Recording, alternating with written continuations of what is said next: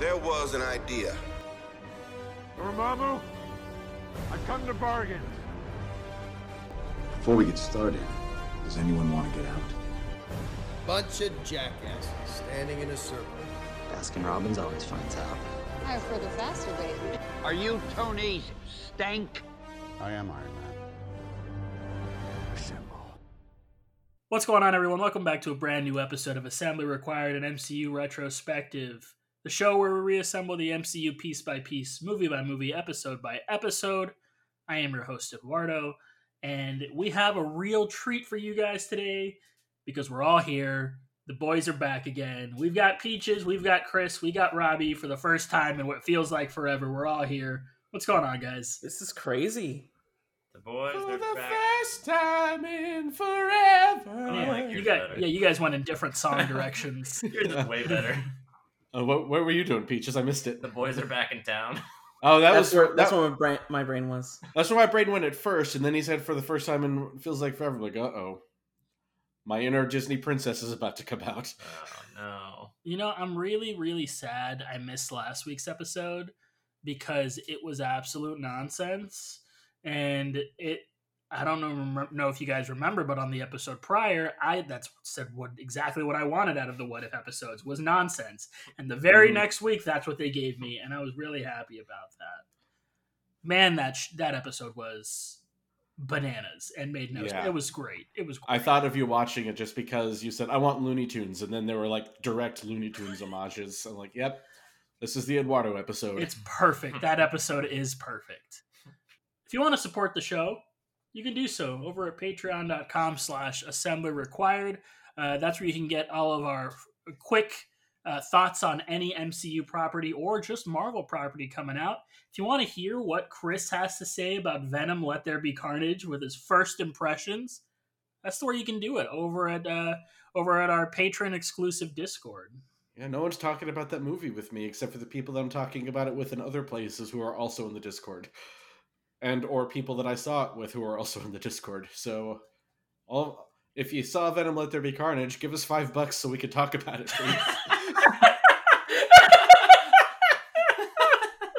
Pay a premium so we can talk to you. I just really want to talk about this movie. Oh man. It's ridiculous. Uh, so today, today we're going to talk all about What If Episode 8. What If Ultron won?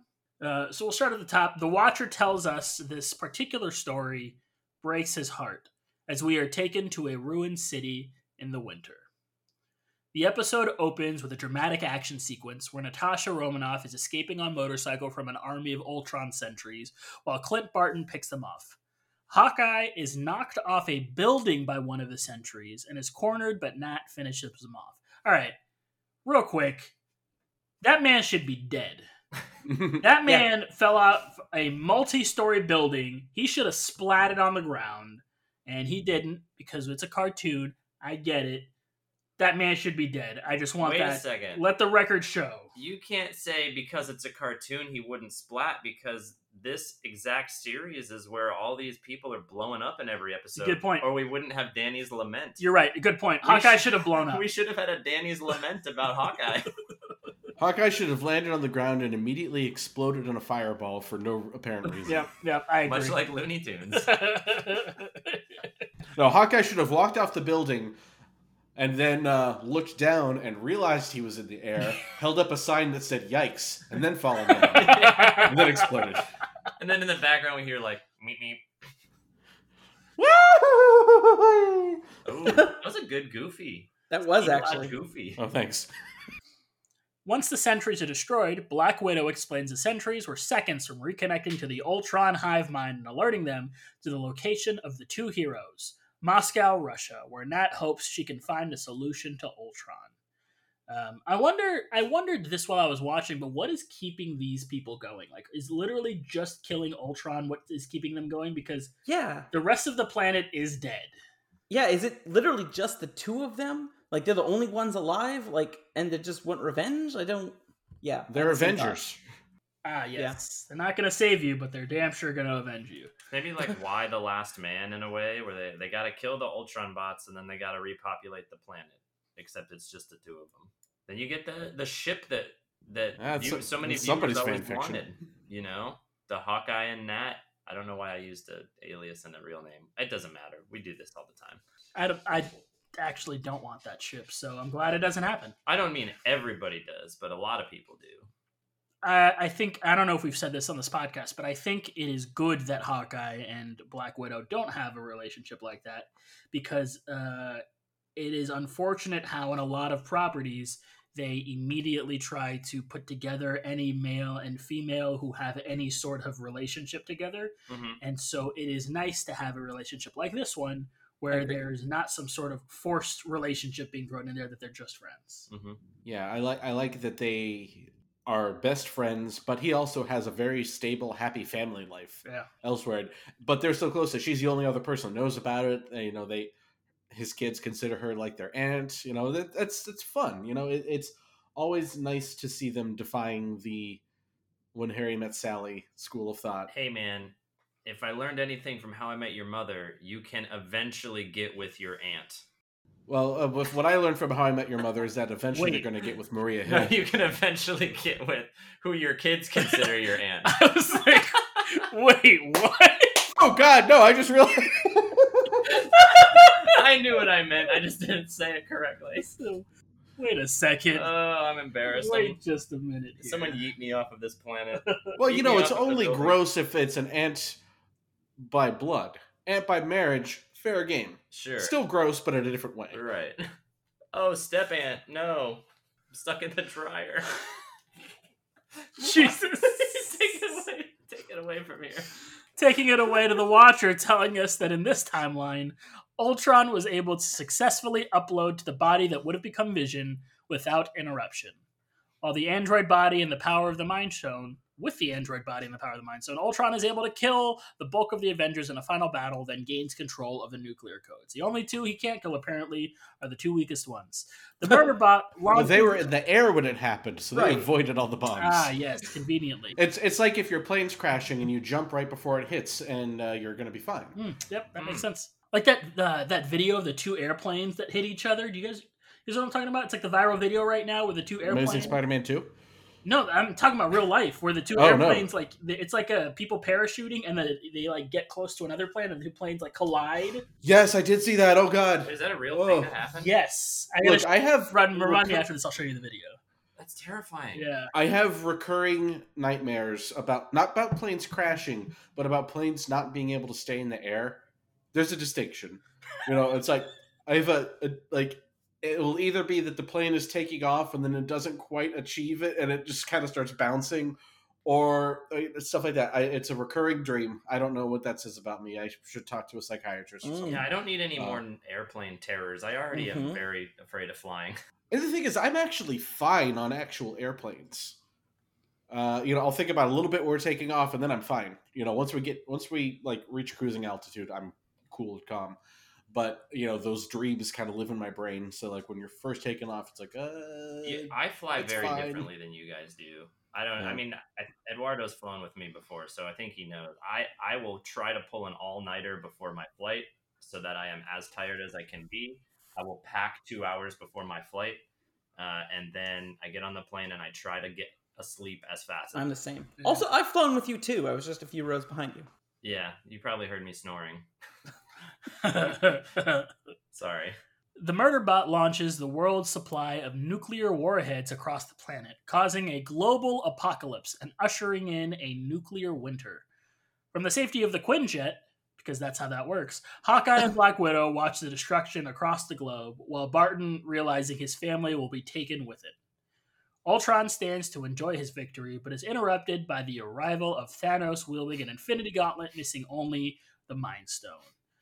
Uh, a lot of logistic questions with this, Chris. A lot of Yeah. interesting. Uh, I mean, I think we can also just add in the next line here, real quick. Anyway, Ultron immediately cuts Thanos in half and takes the Mind Stone. Like a lot of logistic questions, like if that was an option the whole time, mhm. you know, like uh, could Vision have just yeeted Thanos the whole time? Right? Is that what this is telling me? That Vision would have just ended it? Because first off, this is a hilarious moment. He Indiana Jones Thanos. But yeah, I was wondering, like, Uh, but a lot of logistical questions kind of come up with Thanos and this episode in general. Yeah. Yeah, I guess, I guess I'll address that one first because I didn't even think about this when I was writing the notes. But I guess you could write it off as Vision in Infinity War. A might have been in a weakened state from the fiddling around Shuri was doing in his brain, um, but also Thanos was more prepared for it. Yeah. This seemed like a Thanos who wasn't prepared. He walked in and he's like, "Oh, Earth is who's this guy?" Zap. The end. Uh, so maybe he caught him off guard. I have a little trouble believing that, but I guess roll with it because this is the story they're telling. It's got to be Ultron as the ultimate baddie.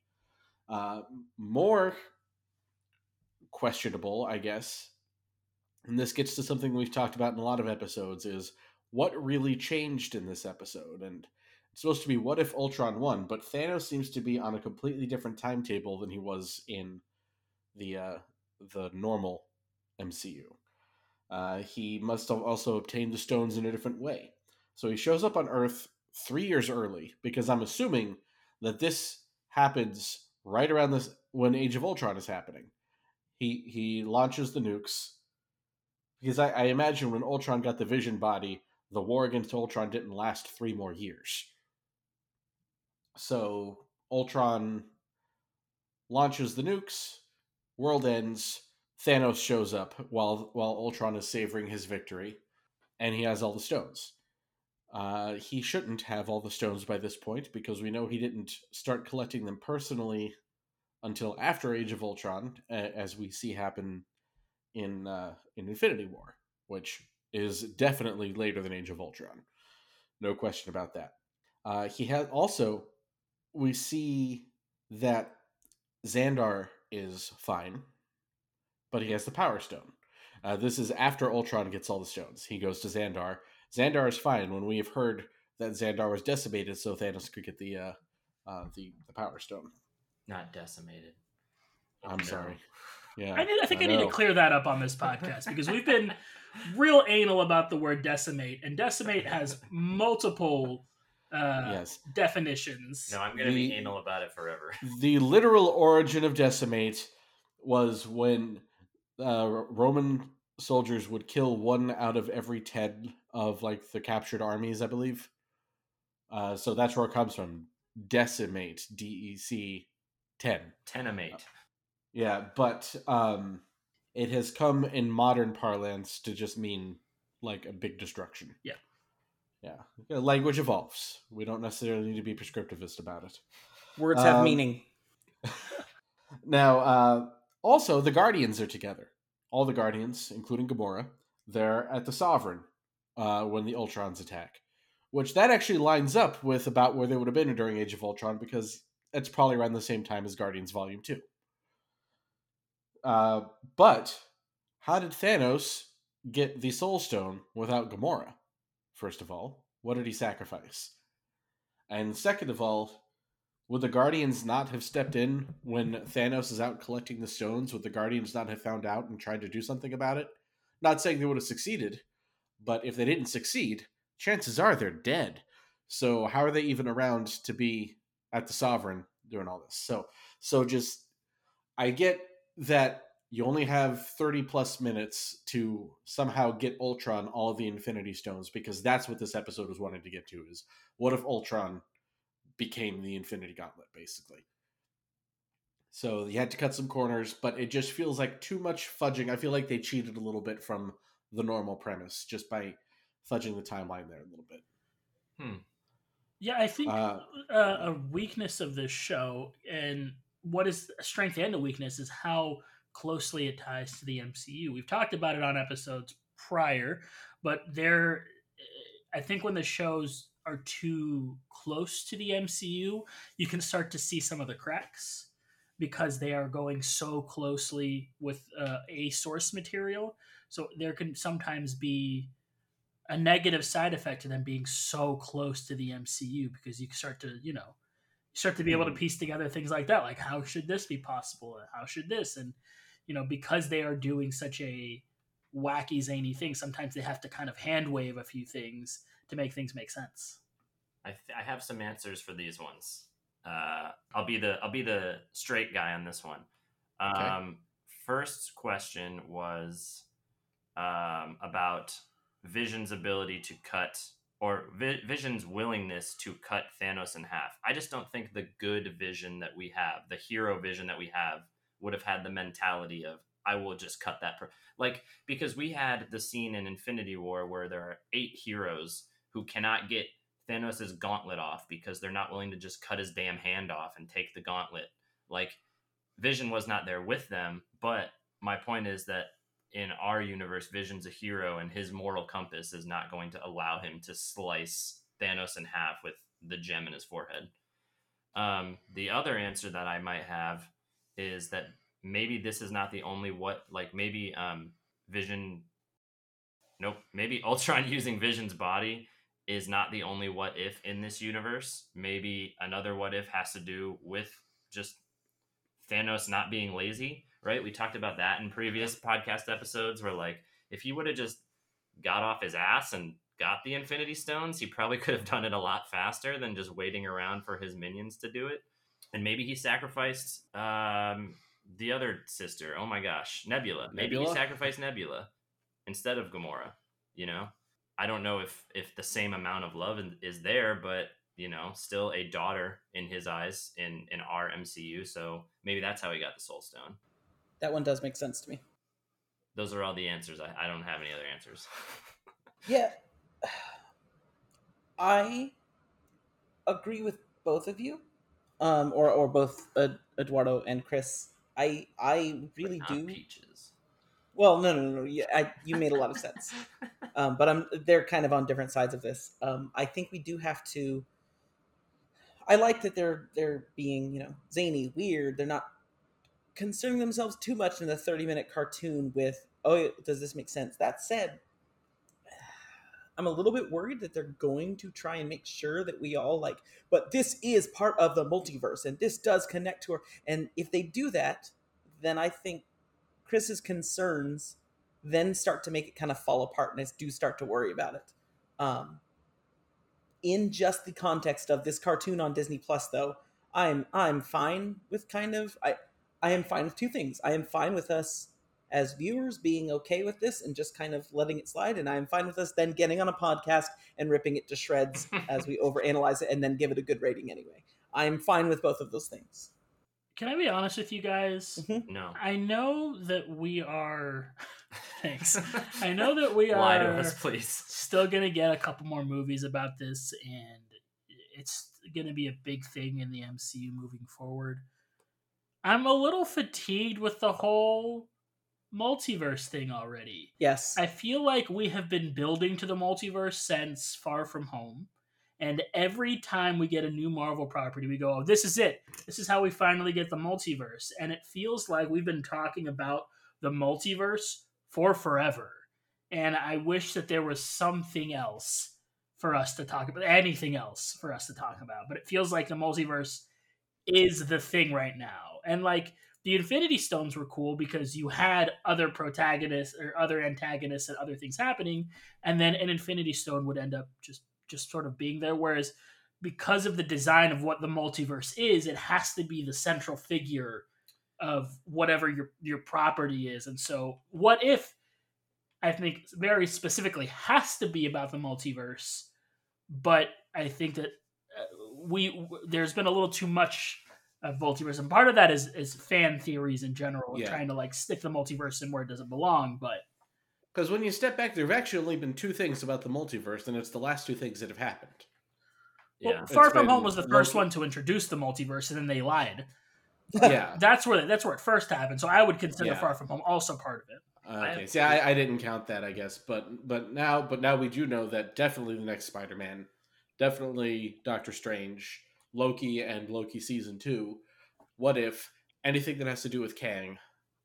I mean, while we're So- while we're here being honest, I have two things to say to that. Is I th- I wonder if if the um over what seems to be the two main overarching stories of the MCU so far, right? The first set of phases was the Infinity Stones. This phase seems to be centered around multiverse, at least near the beginning.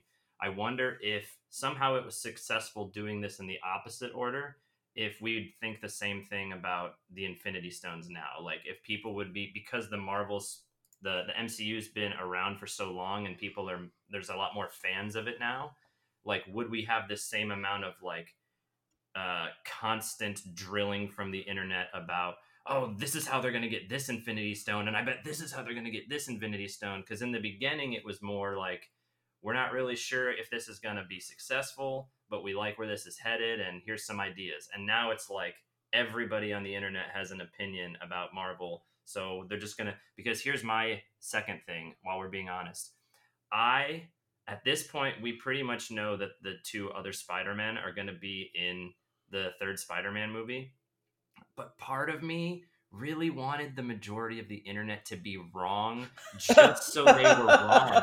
Like oh, I, have I've thought that before yeah, about many I, things. I wanted all three Spider-Men in one movie too, but I cared more about everyone on the internet who was so sure of themselves being wrong that I was a, almost a little bit upset when that footage of um of um Alfred Molina. No, no, no, not Alfred Molina. Um, Andrew Garfield. When that footage of Andrew Garfield, when he's like, "No, I'm definitely not in the movie," even though there's a clip of him in the movie. Like, I was upset because I was like, "Damn it, the internet was right."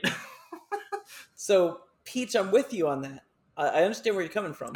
The reason I, the reason I am okay with it, is because I got so much satisfaction out of that same exact thing with WandaVision, because I got yeah. so much satisfaction out of people saying, "Yep, confirmed. This is how we're getting the X Men." And then this is Mephisto. Ralph Bohner, baby. Yeah, I, like it is satisfying when the internet is wrong for sure, but but uh, I don't know. Maybe. Uh, to to yeah. your first point, I think that the Infinity Stones, at least the way that they were done in the first two phases, were a lot less intrusive into narrative. Yeah. I think mm-hmm. you can have an Infinity Stone be there and it can be a scepter or it can be a tesseract and it can be mm-hmm. this other thing and it doesn't need to be what your movie is about. Whereas the multiverse, because of the nature of the multiverse, has to play an integral part in your story and you have to like explain the multiverse and explain what's happening. And I fear that's another big fear of mine is because we're delving into the multiverse so much that every time we go to the multiverse, we have to explain what the multiverse is because mm-hmm. each of these mo- movies need to stand on their own. Could be their first movie. Right. And so, Multiverse of Madness, we're going to have to re explain what the multiverse is. Spider Man, we're going to have to re explain what the multiverse is. What if? We're going to have to re explain. Loki, once again, we're talking about what the multiverse even is to begin with. And so, I think that can add to some of the fatigue as well because it's so narratively focused on what that is. Yeah. Because they sort of fell into the Infinity Stones thing. Right. Like it wasn't planned out at first. Like they got to the point where they were then planning, but it was just sort of a, well, we can make these Infinity Stones and that works.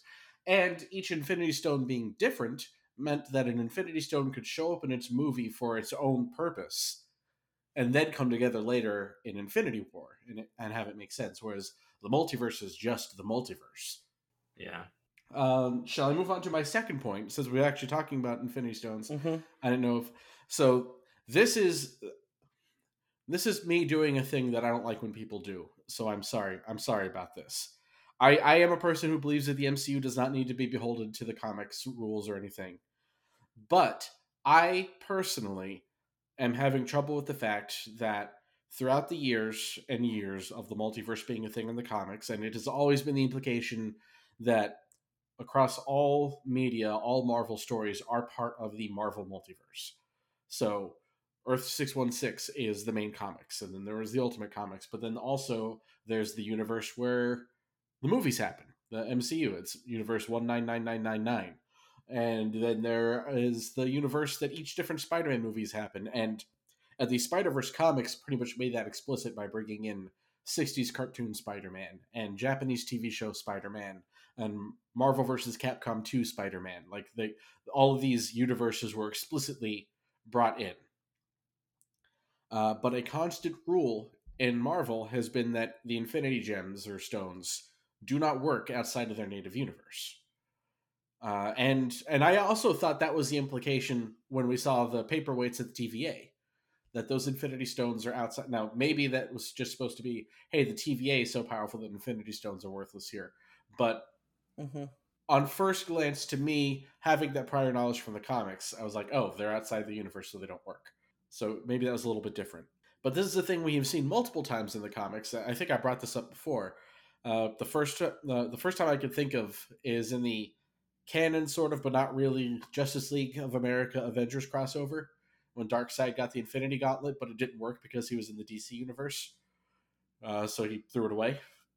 Uh, but also more recently uh, in New Avengers in 2013, uh, part of a plan they're having because of some multiversal uh, problem was Reed Richards wanted to use the Infinity Stones, and it was pointed out to him that they do not work outside of their native universe. But there is a line here uh, where uh, whoever he's talking to here, I'm not sure who it is, some being she goes, The stones will not work outside their native universe, so they have limitations, but the stones will buy you time. So I guess you could write it off as there is some limited power. They're not as all powerful as they would be in their home universe, but they do have some power. The first thing I thought of when you said, I'm sorry, the first thing I thought of was the stones will buy you time, and like Reed Richards looks down at the stones and then he just starts chucking them like, like he's hitting somebody in the face with rocks. yes.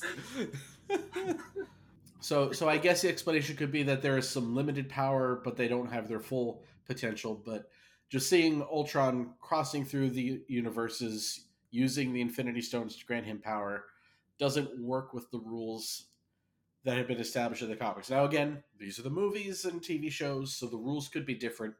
It just changes a lot for me. It's not so much that it's different from the comics as it is that I thought these were rules that applied to the Marvel multiverse, and now do we have a different multiverse here? I don't know. So uh, it just doesn't quite work for me. But again, you could squint and make it work.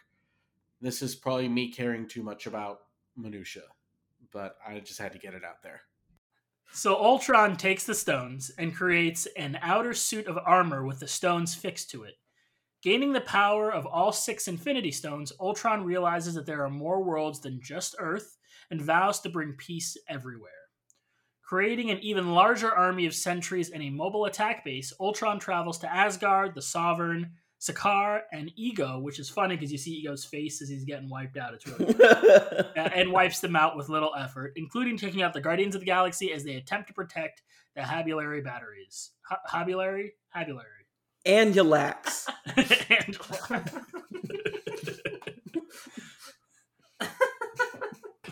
Traveling to Xandar, Ultron is finally stopped by Captain Marvel saying she's the Terminator and doesn't think it needs a sequel who blasts him into the core of the planet, seemingly gaining the upper hand. Slowly, Ultron breaks away from Captain Marvel's grapple, saying he's already won. Oh, I know how you do that. If if you get grappled, you also hit the same buttons at the same Right, time right, and you right, no. break Well, grapple. and then you do the, the mash, and Yeah. whoever mashes the fastest is Yeah. the one that wins. you the just do the single punch over Yeah, and over. yeah, yeah. I think it's just a strength check contest. That's a good. no, Yep, yep, yep. Uh, unfortunately, Ultron's die is all 20s. Uh, they then blow up the entire planet from the inside and several other planets around it, taking Carol Danvers with it. Now we, we finally get to see some uh, s- some Ultron in there, and Peaches, you were a, you were a fan of, what was happening here. Oh yeah, like I so I guess when you guys know that I, I haven't read a lot of comics. I just I I end up learning about the stories as the characters come out, right? Like like most of my intro to Avengers stuff was that game on Facebook that I played so religiously and then like Marvel Puzzle Quest and then as the MCU came out, like I just got invested in characters. Like I think Bailey and I have a similar research method of characters. Like a character shows up and we're like, oh, I want to learn about that, and we go down like the wiki. Time to know everything. yeah, we have to know everything at once. And so I will say I I never read an Ultron comic. I didn't know about Ultron really until the advertisements were starting to roll out for Age of Age of Ultron. Um, but like as soon as he was uh, you know a character that was going to be in the MCU, I was really excited for him because the general consensus about Ultron is that he is a big bad in the comics and he's just this overwhelming presence and he's really important and blah blah blah. And then, you know, as y'all probably know from a thousand years ago listening to our Age of Ultron episodes, he just didn't really like Ultron didn't really deliver the way that probably a lot of fans would have expected Ultron to exist in the MCU, right? So it's like we didn't really get the Ultron that I would have expected to get based on the amount of hype that people were to have this villain. And I think We talked about that, right? Yes. And I think I think I like this episode a lot because in a way it sort of feels like they're making up for the fact that Ultron could have been a much bigger badder big bad. Um, and he wasn't. And and this I feel like they took 30 minutes and they made up for that. Like, hey, we know the Age of Ultron wasn't your favorite. It wasn't everyone's cup of tea. For some people, it really was their cup of tea. I don't know. There are people out there that that's their favorite. Anyway, that's not the point. The point is, here's 30 minutes. what do we do with those people? We ask them politely to leave. What like here's 30 minutes of Ultron being the badass that you know he could have been had we taken him a little bit further, and I I think that's cool. I I I, I still haven't really read any Ultron comics, so I don't know how accurate this version is, but it seems like a much more badass, overwhelming presence of a of a villain that would have suited comic book fans' needs. And I specifically like, I don't know if he ever has this in the comics. I specifically like that he manifests the armor and the cape around himself, but I really like the the like laser lance. Like he has the dual-sided mm-hmm. lance that shoots the power stone beam out of it. That's really cool. yeah. Death Star. This- lance. This episode is actually not one to one, but it is a closer adaptation of the Age of Ultron comic than Age of Ultron the movie ever even tried. Sound to Lord out here undercutting me. Accidentally Sorry. Oh God, I'm sorry. No, you're fine. I'll- No, no, no, it's fine. I'm joking. Like I was actually, I was gonna say it, but that's totally fine. Yeah, and that's all I got because I haven't actually read Age of Ultron, but I do know that it's, about an alternate universe where Ultron wins and takes over the world. Extremely dark. Extremely dark. Like not okay, not not Marvel zombies dark, but it's um sad, depressing. And yes, you're right. This is much although he doesn't go wiping out whole planets on the other side of the, the universe unless I remember correctly. Yeah, people. Peach, I'm really glad you Oh, go ahead. Go ahead, Eduardo. Oh, okay. Peach, I'm really glad you um brought it up because that was one of my thoughts. And at the end of the Frat Thor episode, I was already thinking it, and I just forgot to write it down in the notes. But yeah, I I love Ultron. Ultron's one of my favorite comic book villains, and I'm really sad that he got very little work in the MCU and just didn't live up to what Ultron can be. And I know we kind of discussed, we had the wild fan theory in WandaVision that maybe the director of Sword was Ultron. And I kind of wanted that to be I true. forgot about that. Yeah, I kind of wanted that to be true, as wild as it was, because it just really wanted them to find another in route for Ultron. So yeah, I, I'm with Peaches that this one of the things I love about this episode is we finally get to see some more Ultron. We finally get to see some Ultron realizing what he's capable of. Uh, and yeah, it, sure, only 30 minutes, but it was cool seeing more Ultron. You know what's kind of a cool idea is that because this Ultron, you know, I feel like he's going to get defeated, right? Like I feel like Doctor Strange Mhm. in part 2 is going to defeat him. But I think there's also a chance that he doesn't get defeated defeated. He gets like stopped and maybe Strange reverses time with with the time stone or whatever. Um but I think it's possible because this show kind of looks like hey, these universes are mingling, which means these universes could mingle with the one that we know. Uh, what if we get Ultron back, you know, because of this? Like, what if he gets temporarily defeated, flees to our MCU, and now we have Ultron again Uh, in some other capacity? I don't know. He could be a recurring villain again. He could, you know, pop in and out every once in a while. Who knows? Yeah, I think that's people talk about the Marvel villain problem, and I think the real Marvel villain problem is that because the Marvel the MCU is so grounded in reality, these villains cannot continue to exist at the end of their movies, right? Like They almost always die. that, that's why they almost always Mhm. die because they can't. If you, how would Ultron continue to be allowed to exist in the MCU if they didn't literally destroy him, right? Uh, because he would just infect lots of other computers and immediately do all of that over again. So you have to take him out. Um, and so maybe a little conveniently, the multiverse thing allows some of these villains to kind of come back uh, and and and maybe have a second chance. Maybe we get another Ultron. I will say, uh, Chris is going to talk about this in a second. I think people's problem with Ultron are not just about Ultron and how he is written in that movie. I maybe I'm just speaking personally here, but the voice acting doesn't do it for me uh, in, in the original Ultron. So I uh, I think that might be another problem too with how Ultron was portrayed. That people weren't people were either they either liked James Spader or they were not a fan of James Spader. We could talk about it now, Chris. You weren't a fan of the voice acting in this episode specifically. Yeah. James Spader like the person who was attempting to do a James Spader.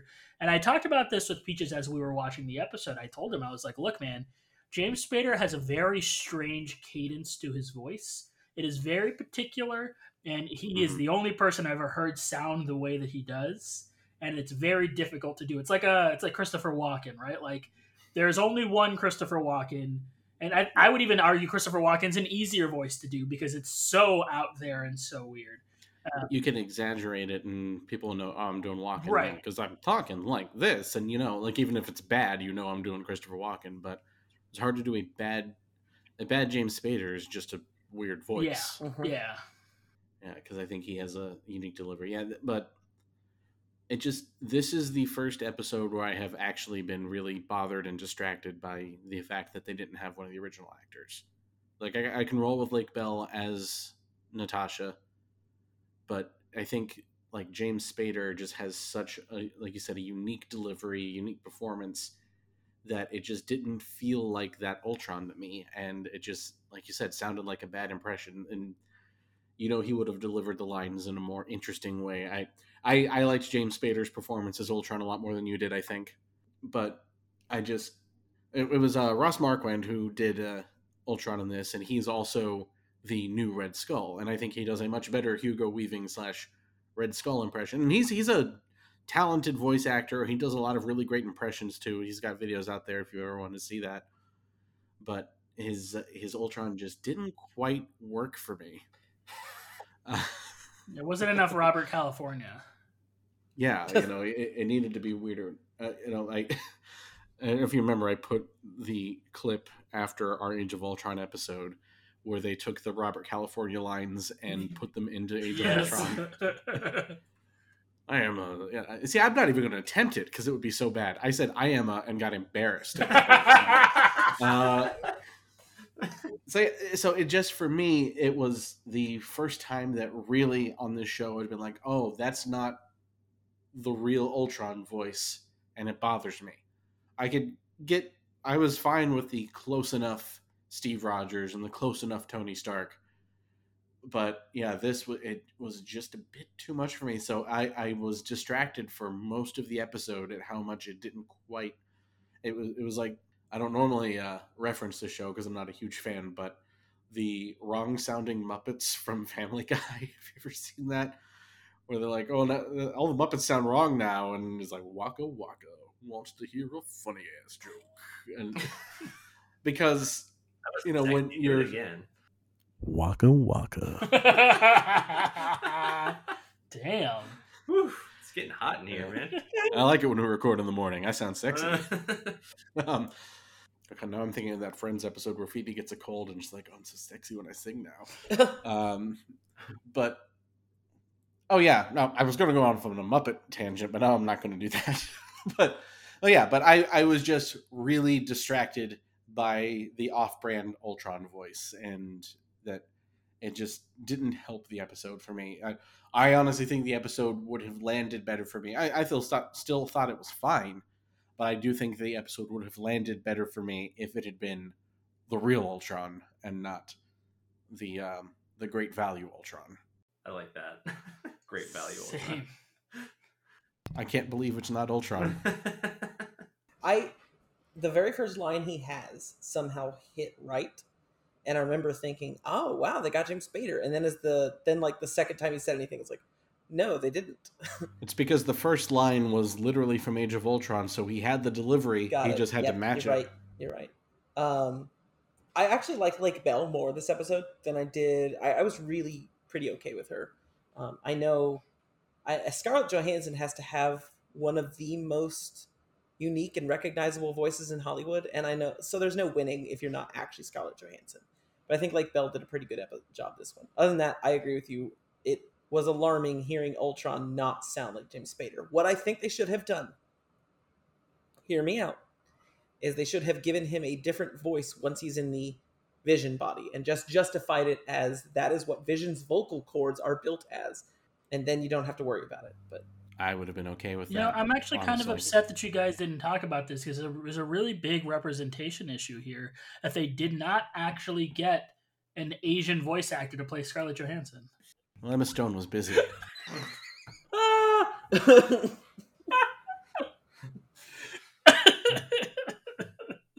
Realizing he has finally brought peace to the galaxy, here's something I want to know about Ultron. So Ultron does not like humans or doesn't like life at all. Like, does Ultron not fuck with puppies? Uh, in in the comics, one of the things is that he, and it's a little bit different, but he does not like organic life, Mm. and he wants to replace organic life with the superior artificial intelligence that he is. And obviously, that changed a little bit for the movies. I guess in the movies, it's more he doesn't like life because life creates chaos, and his and his twisted mindset is the only way to create peace is to destroy anyone that would cause a threat to peace, which is just life in general. He's Now, now you're right. I don't know about puppies. I guess, I, I guess sentient life would be the threat, and maybe he would maybe he would kill all the puppies because We We must must in the of absence our of peaceful ways by force.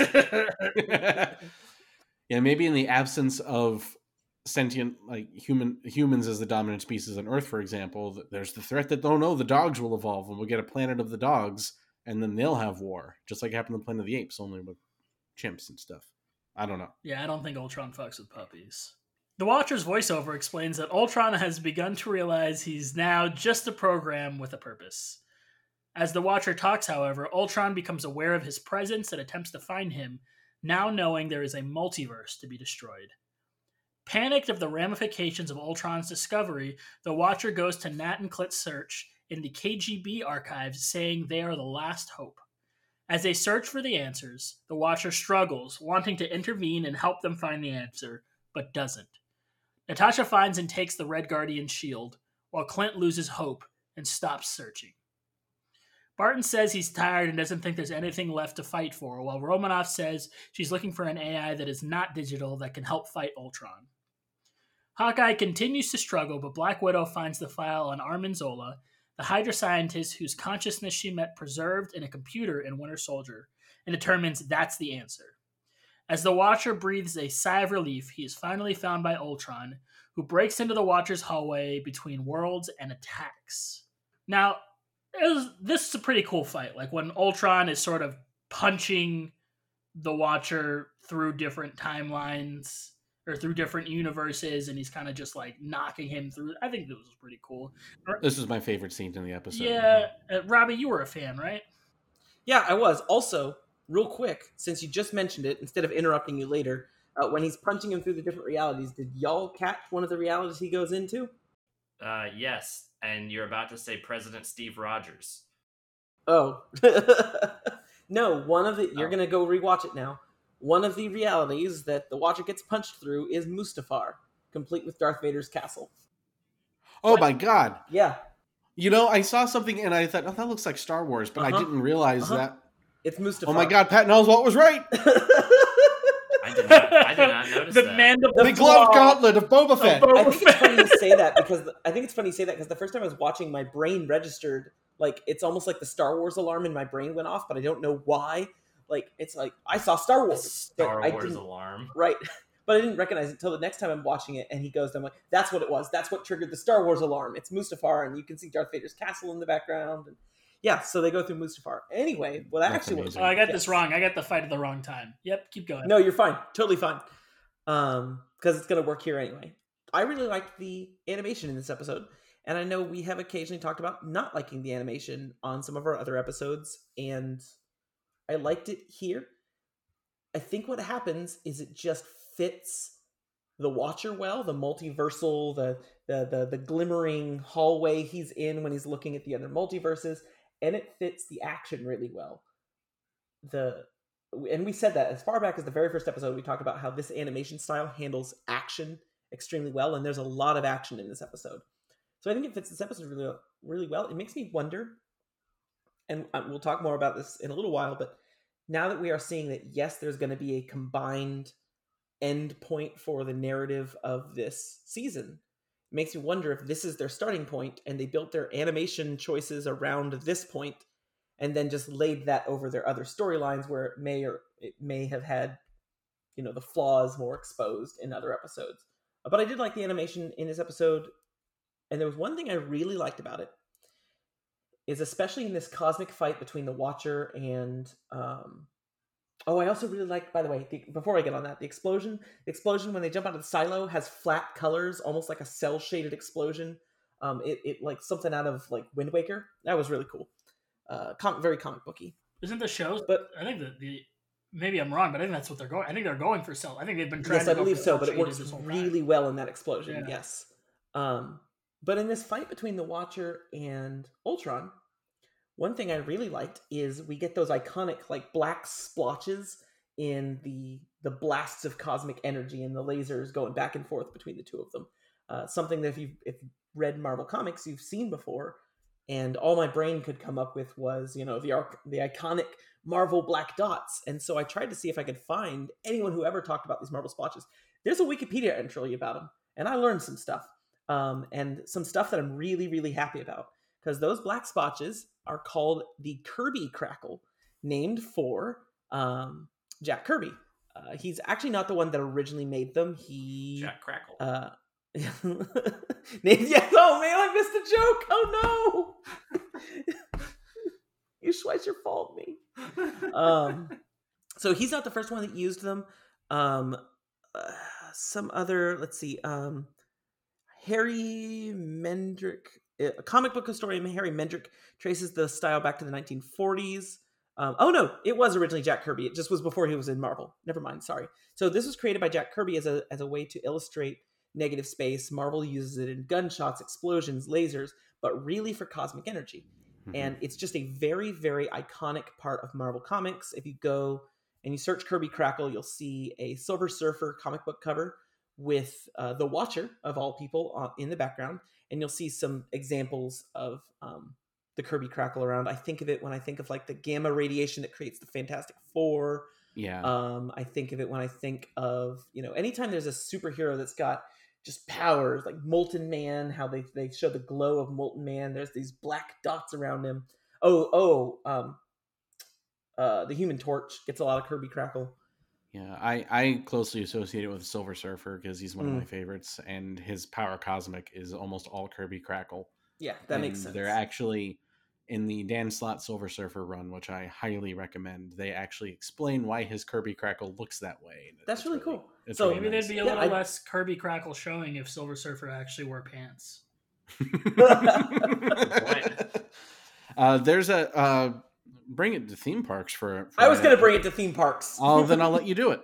no, you go I'll ahead. Mute my I've been microphone talking. No, I've been talking too long. You go ahead. You know more I was than I, going to say that uh, part of the design of the Avengers campus at Disney California Adventure, uh, there's a part where it transitions from the Avengers stuff to the uh, Guardians of the Galaxy Mission Breakout attraction. And if you look at the ground there, there's all these swirls and colors in the ground, and apparently that was deliberately trying to evoke Kirby Crackle. That's really cool. I was actually so I'm actually glad you did say that. I was gonna all I had to say was apparently they used it in the design of the Avengers campus. I didn't know how. I have been not spoiling myself on Avengers campus, so I don't know that much Yeah. about it. Um, other than Doctor. Strange. What I've seen is really cool. But yeah, so that's a bunch I learned about something I've known about almost my entire life, but didn't know that it has a name or exactly where it was. But um, those Kirby crackles I think are really cool and them using a little touch of comic book of, and specifically Marvel comic book and specifically Jack Kirby art and putting it in this episode, I thought was really really neat. Made me very happy. Cool. That's just for you, Peaches. What's for me? Get that Sounds- creaky chair. For you to edit oh, out. Oh, oh. Maybe I won't edit it out. Maybe so people Okay. know what happened here. It's a good point. They need to know about this chair. Yeah. They must. Know. The Kirby That's why crackle I'm standing up chair. today. My chair's so damn noisy. How would they know?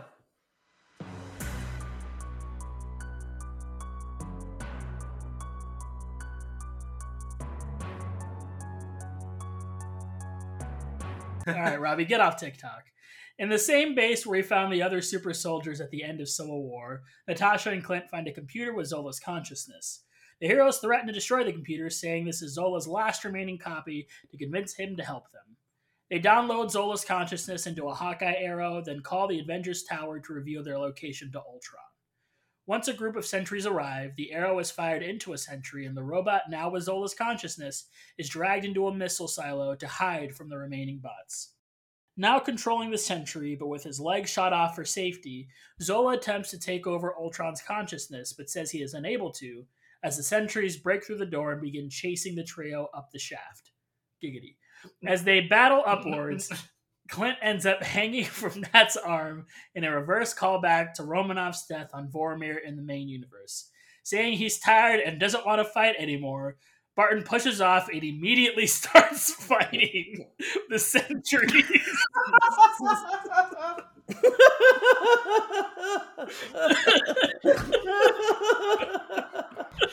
I'm so tired of partying. I'm going to stop them the only way I know how by partying. Two weeks in a row with uh, Whammy Wham Wham Wazzle. Whammy Why is Wazzle. this such a, a, a staple of? I guess I do have something to say here. Why is this such a staple of what if episodes? Like in the zombie episode, Ultron was Oh, I like, thought you were going to say, or- why is it such a staple that we keep talking about Futurama? no, no, no that's not a mystery. It's because Futurama's great. Well, Vision in the zombie episode is like, I created this problem. I have to stop it. By and then he rips the Mind Stone out of his head. And Hawkeye's like, I'm so tired of fighting. I guess I'll die. Why? Why do we keep doing that in these episodes? Why, like, why is that? Why is that the solution? Hey, Nat, you Yeah, and I 30 are minutes. the only people left on planet Earth. Good luck, idiot. also, what about that arrow shot w- could he not have done from a distance Without falling and then into left? it. right? I, it makes no goddamn sense. Yeah, I'm with you. It. This is one of the other ones where I like. I think I even paused it and I was like started exclaiming. I was like, "What is happening right now? Like, Yeah, why? Did. Why are we doing this? Why is he?" I assume they just wanted to invert the Vormir moment because they felt that was important. The Soul Stone Making it make sense wasn't important. They Yeah, don't right. need it. They already have it. yeah, context is important. I wasn't a fan of this. And then he dies uh, as Black Widow and Zola barely escape. Woo. Widow asks the AI why he couldn't connect to Ultron, and Zola says the connection is built to span the galaxy, so Ultron must not be in the observable universe. Between universes, a battle rages between Ultron and the Watcher, with the Watcher able to withstand and even counter the powers of the Infinity Stones, though he struggles to do so. Um, So, does this make the Watcher the most powerful being we have seen so far in the MCU? Yes. It has to, right? Yeah, I think so. Yeah. With Ultron being a close second with the power of the Infinity Stones. But the fact that the Watcher doesn't just die immediately Mhm. and is able to get some good hits in and survive all the good hits from Ultron. and also, and it makes sense. The Watcher's the first true cosmic power Mhm. That we have seen, and I think I'm excited to start seeing more of those with the Celestials and the Eternals. And I would love for us to start getting into weird stuff like Eternity and you know some the Living Tribunal and some of those other like the gods of the Mar like the true capital G O D gods who like embody concepts more than just I'm a strong guy with lightning. I'm a strong guy. Thor's famous line. I don't know why I heard Borat when you said it that way. Strong guy.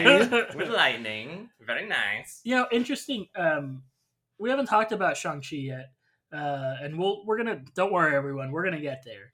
Um, but before that movie, the a trailer for the Eternals played, and my excitement for that movie went from literally nothing to actually really interested in this movie. Same. Uh, I watched that trailer and I was like, wait a second, this is what's happening. This is what we're doing here. This is actually really cool. Uh, because previous to that, I had no interest in that movie. Yeah, it's one of those movies where it's like I've been interested because Marvel will make anything, and I'll be like, yeah, you know, I'm interested to see what they do with it. But seeing it and saying, "Oh wow, this is the kind of story it's going to be. This is the kind of stuff they're going to be pulling Right. in." Uh, I am very interested to see how it all comes together.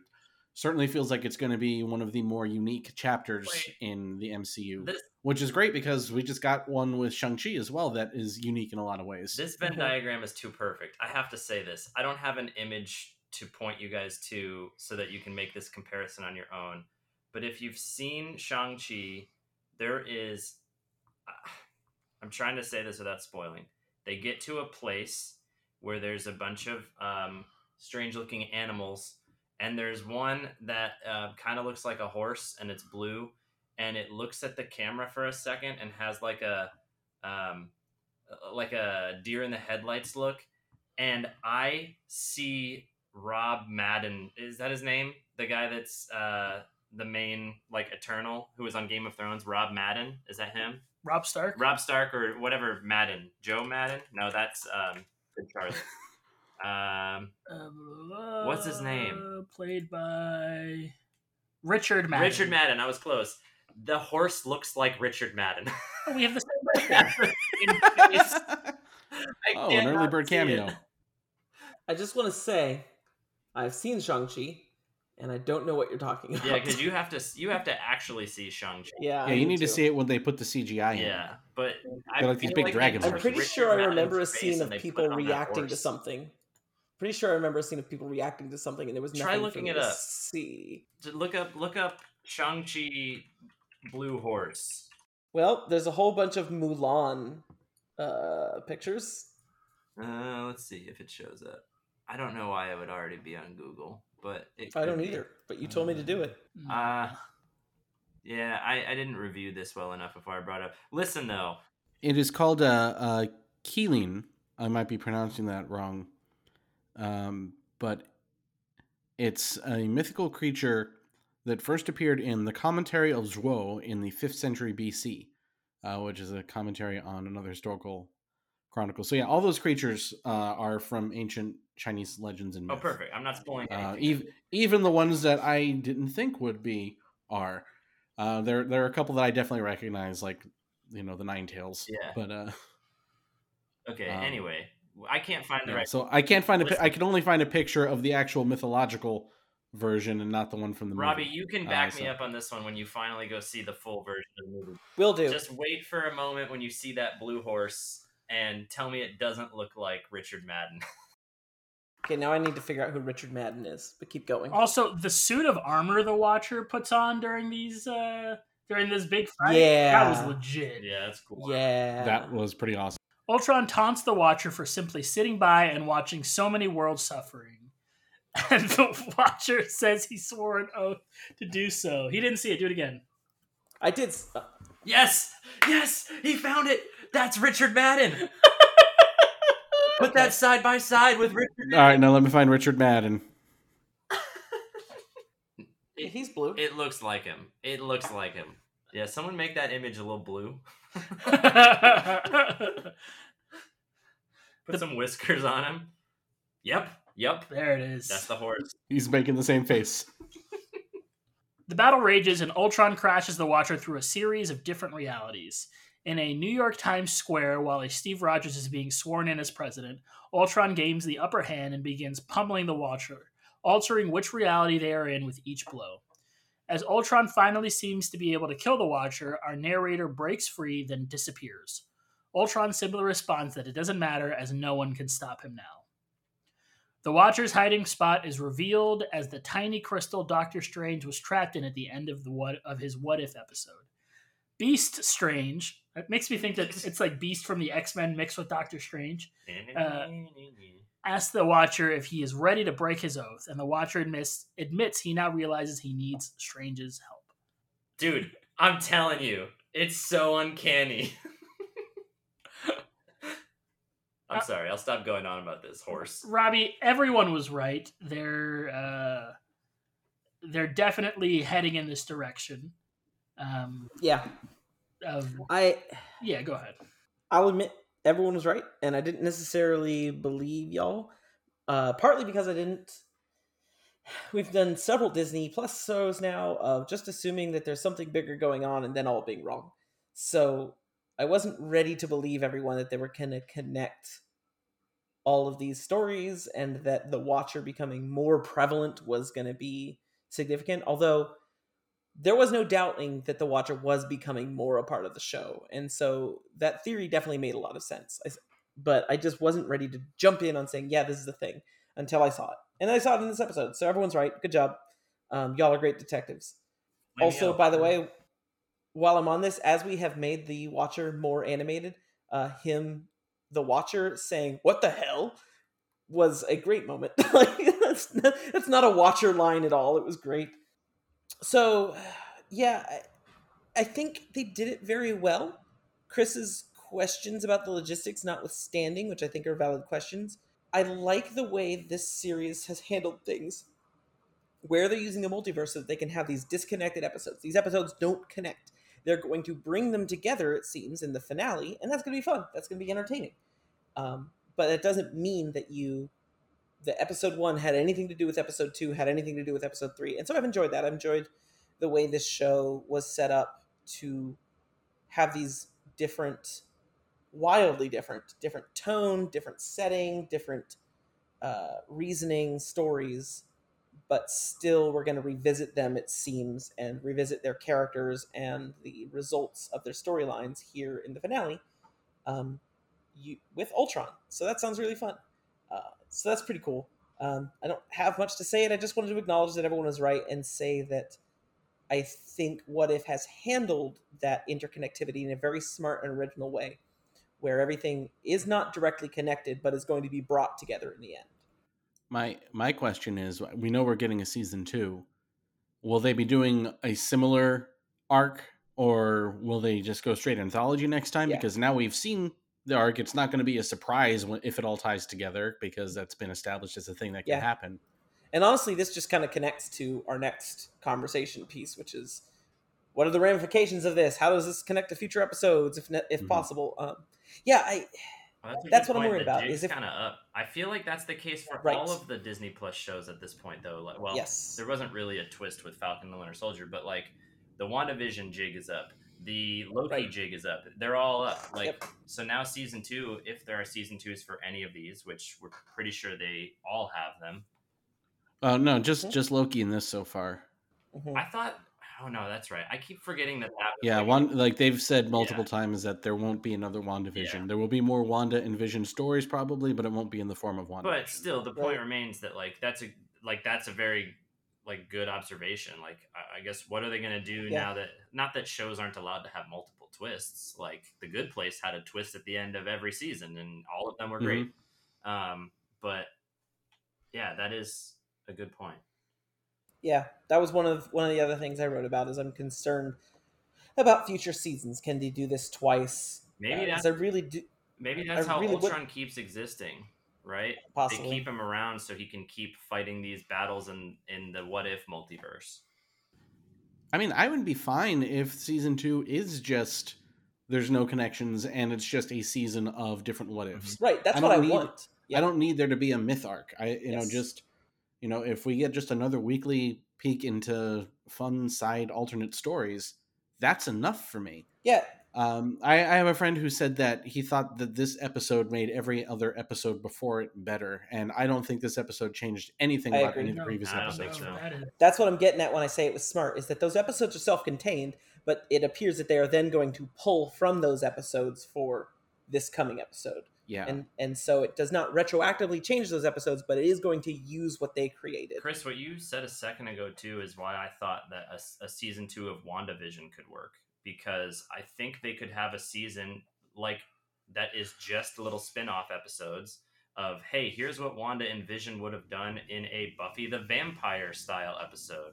Buffy the Vampire. Slayer episode. Here's what they would have done in a I don't know, some other TV show. You know the what I mean? Office. Like The Office. Yeah, like they could just Age of Ultron like, was just Wanda to envision in a Buffy episode. Yeah, like they right? could just be doing stuff like that, and that could be their whole season two. Is there's nothing serious going on here. It's just here's how these two characters plus the rest of Westview would have interacted if they were pretending to be uh, Avatar: The Last Airbender for a little while.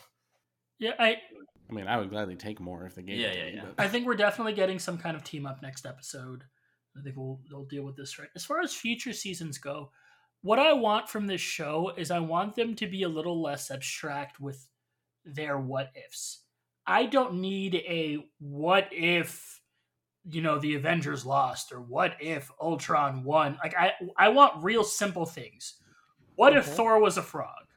What Mhm. if you know give me give me real simple small changes and I don't need to even see how the changes happened. What if Spider-Man was really a pig? Like give me give me really small things that changed and then just show me that. That's all I need. Eduardo Yeah. wants everyone in the universe to be animals. Is what I I am just learned. I'm telling you guys that I am a furry. Uh not editing that out. Congrats. What if Wanda was a cat girl? Yeah, whatever. Meow. Um, yeah, I want really small things like like I don't I don't need them to try to go as deep as they are going with this. Like I, I just want to see cool, fun, different things.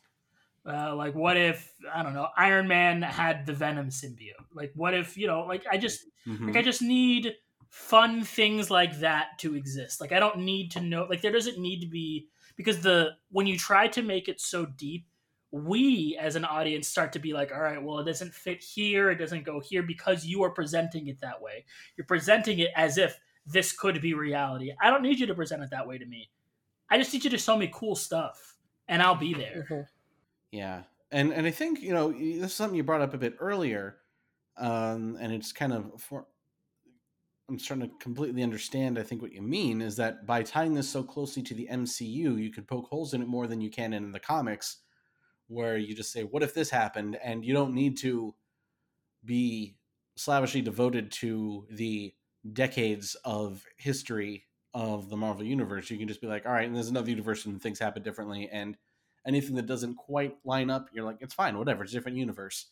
But when it's specifically what, and I think this is partially from us having seen Loki. And here's the thing: is we have to remember that the Loki was not completed when they were writing the show, so they didn't necessarily have the rules set up the way that they do in Loki. We're looking in through the frame of Nexus events and branching timelines, and they're just doing a bit more of the general alternate universe thing. And yeah there's one change but there could be other changes too just because that's what they need for the story and we're thinking well that's just one change. How come this happened? And you know maybe that's on us for overthinking it. I don't know I mean, we're a, we're a, a fraction of the overthinking that the greater internet does. I agree. So- yeah i mean that's fair yeah We are but a small slice of that pie. yeah i do think that we we t- generally tend to be a little bit more lenient about things than than certain uh corners of the internet I would argue part of that is Marvel's fault. I think Marvel puts a lot of this stuff in here subversely. I think sometimes they do some stuff and sometimes they don't. So I don't fault people for having these kind of crazy theories because I don't think Marvel ever discounts them because that's what they want. They want you to have crazy theories. They want you to sort of discuss that. Now, being vitriolic and toxic about your theories is another thing completely. Mm-hmm. But I think part of the blame can be on Marvel for sort of stoking the fires a little bit sometimes and not really kind of like shooting people down with certain things. That makes me hope they continue to put things that could be perceived as Mephisto references for the rest of forever. I just want them to Yeah, never bunch of use devils. They don't- Mephisto, but No, no, no. always put like a devil somewhere. They don't need to have a single reference. They don't need to do anything because people will find the Mephisto references on their own. There will be a cardboard box that sort of looks like it could be Mephisto, and that will be a Mephisto reference. Somebody's gonna say a line like, "I hate to be devil's advocate, Hawkeye." Oh and they're my gonna like, God. devil's advocate. that person works for mephisto MVPs, Robbie, we're going to start with you. Who's your MVP for this episode? There were basically two characters in this episode, so I went with the evil one. Uh, my MVP is Ultron. Uh, Peach kind of laid out all the reasons why my MVP is Ultron. It was just cool to see him again, voice acting notwithstanding, because Chris is right on that. Um, but yeah, definitely. I shouldn't say definitely because it was actually close, but I'm going with Ultron. Um, Chris, who is your MVP? I went the other direction. I went with the Watcher. It was a lot of fun watching the Watcher actually First of all, his scene of struggling. I'm like, no, look to the left, please. The other box, you're so close. I can't. Uh, that was fun. Uh, it was like every person ever watching a horror movie going, "Don't go in there, you idiot!" Uh, so that was that was really amusing. And then him actually taking such an active role. You know, this is something I've been waiting for the whole time because you just knew he was going to get in there and interfere. So I'm glad that we saw that. I would really love for this version of the Watcher to show up in like Doctor Strange or something. I would really love for him to be a character that actually does end up crossing over into the movies. I think that would be cool. Uh, I mean, we we can see it happen in Doctor Strange. He's a big character in the Fantastic Four comics, so I mean, there there are certainly opportunities where the Watcher could cross over, and I would enjoy that very much. Peaches, what about you? Wait, I agree with that though. I think it'd be cool to see Jeffrey Wright as a human, Mhm. and then you know doctored up however they would doctor him up in the live Mhm. action MCU. That would be cool. Also, I like him from Westworld, so I just want him in things. Um, I went with with uh, the evil side. I went with Ultron just because, like I said earlier, I think it's cool to have a story that feels more serving for fans of Ultron that didn't get the thing that they probably thought they would get the first time. Um, and yeah, I, I don't think the James Spader impression is is hundred percent either, but I don't know. It was good enough for me. So I like I like Ultron in this episode as the MVP. I don't even know what you picked, Eduardo, because you didn't write it down. I don't know what I picked either, but I'm going to bring it around town again and say it's the Watcher. I think the MVP is the Watcher this time. I think the Watcher was really cool. I think we've been waiting for the Watcher to play more of a role in these episodes, so it's cool to see that the Watcher is, is there and, and I think the armor was just really what got me. I think him like putting on that's like the last thing I expected. I was like, oh shit, he's ready to fight. Uh, I thought that was cool. Episode ratings. We're gonna start with you, Peach. What'd you rate this episode of What If? I don't remember. Just kidding, I remember. I gave this episode eight half Thanoses out of ten. Chris. So four Thanos. Yeah, four Thanoses, but eight half Thanoses, depending on how you slice it. Wait, you have Hey, oh. Chris, what did you do? I gave it 7.5 DLC arrows out of 10. Oh, that's hilarious. D- downloadable content for you non gamers out there. Robbie, how about you? Uh, I gave it eight Kirby Krackles out of ten. Eduardo. And I'm gonna give it seven point five. He should be dead. Out of Splat. Love it. uh, rankings. Chris, we'll start with you. What's your ranking? I was not super high on this episode. I liked it. I liked it just fine, obviously, but uh, it's one of the lesser episodes for me. Maybe partially because it felt like a part one, which is fine. Uh, my favorite stuff was the Watcher getting all involved. Uh, so for me, uh, it's Doctor Strange, T'Challa Lord, Party Thor, Zombies, Dead Avengers, Captain Carter, Ultron, Killmonger. Uh, how about you, Robbie? Um, I have an announcement to make. My rating has changed. I've come to make an announcement. I'm caught up on the podcast from when I was gone, and I rewatched a couple episodes, and so I'm switching um, for the reasons that Peach has actually said on the podcast. I wasn't there. Zombies is my number one, um, so we're going zombies. Then T'Challa, Star Lord, Star Lord, then Doctor Tr- Strange, then Frat Thor, and that's still kind of setting as my top tier. Tiers are starting to to arrange themselves because fifth is going to be finale part one, um, and then Killmonger, Captain Carter, and Dead Avengers. Peach. Wow, I'm an influencer. That's neat. Um, I put this one third on the list of eight right now. Um, so it's Doctor Strange, Zombies, and then this one, and then the rest. I won't do the whole order. I just like that. Um, I just like that this tied everything together, and I think I think the second part of this finale is going to keep tying things together, and um, I'm sure that one, if they do it properly, will end up in the top as well. Um, Mm. so I, I don't know. I, I think it served itself and it served the greater story. It's a pretty good episode. Eduardo. Yeah, uh, to add in my last week episode, Frat Thor goes to the very top for me. uh, and then this one, I feel like it, for me, it, it, it didn't do it for me. I think this is the episode before the episode that I think is going to do it for me. I think this episode was okay, but I think uh, because it is leading into something else, it doesn't really stand on its own very well, and so it's it's a little towards the bottom for me. It's not as bad as Dead Avengers or Captain Carter, but but it's among that that group. Maybe at the top of that group, but among those. Among Us. There is one imposter. Oh shit. Well, that's going to do it for this episode of Assembly Required. If you want to email the show, you can email at assemblyrequiredcast at gmail.com. If you want to support the show, you can do so over at patreon.com slash assembly required. Huge shout out to our Avengers level patrons, Brian and Riley. Follow the show on Twitter at AssemblyCast. You can follow all of us individually. D underscore Peaches for Peaches. Uh, GatorSax2010 for Chris, PhilKid3 for Robbie, and ABCD Eduardo1 for myself. That's going to do it for myself, for Robbie, for Chris, for Peaches. We love you 3000. Bye, everybody. Excelsior. Hail Hydra. Bubbly bubbly. That motherfucker should have died.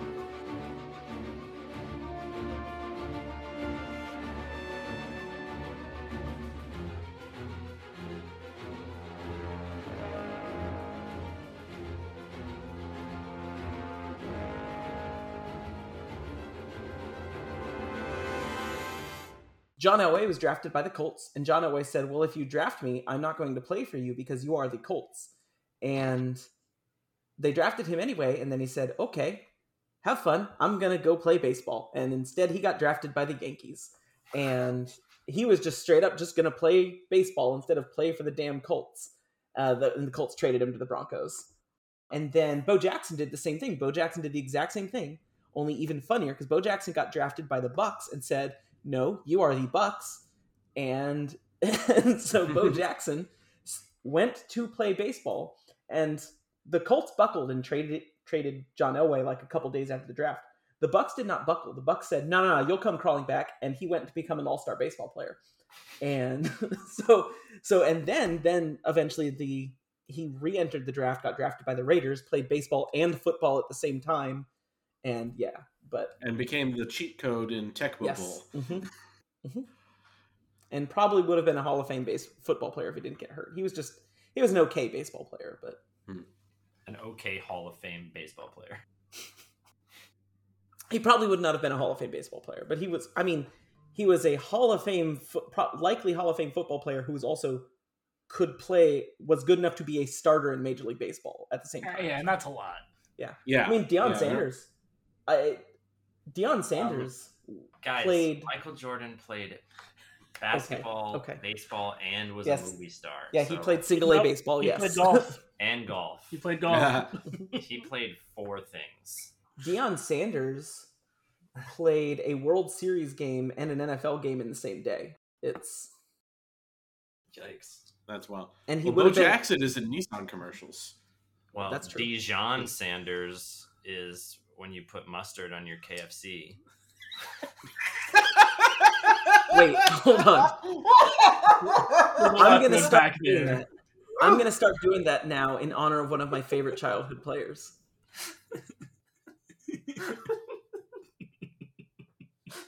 I broke Chris for a second.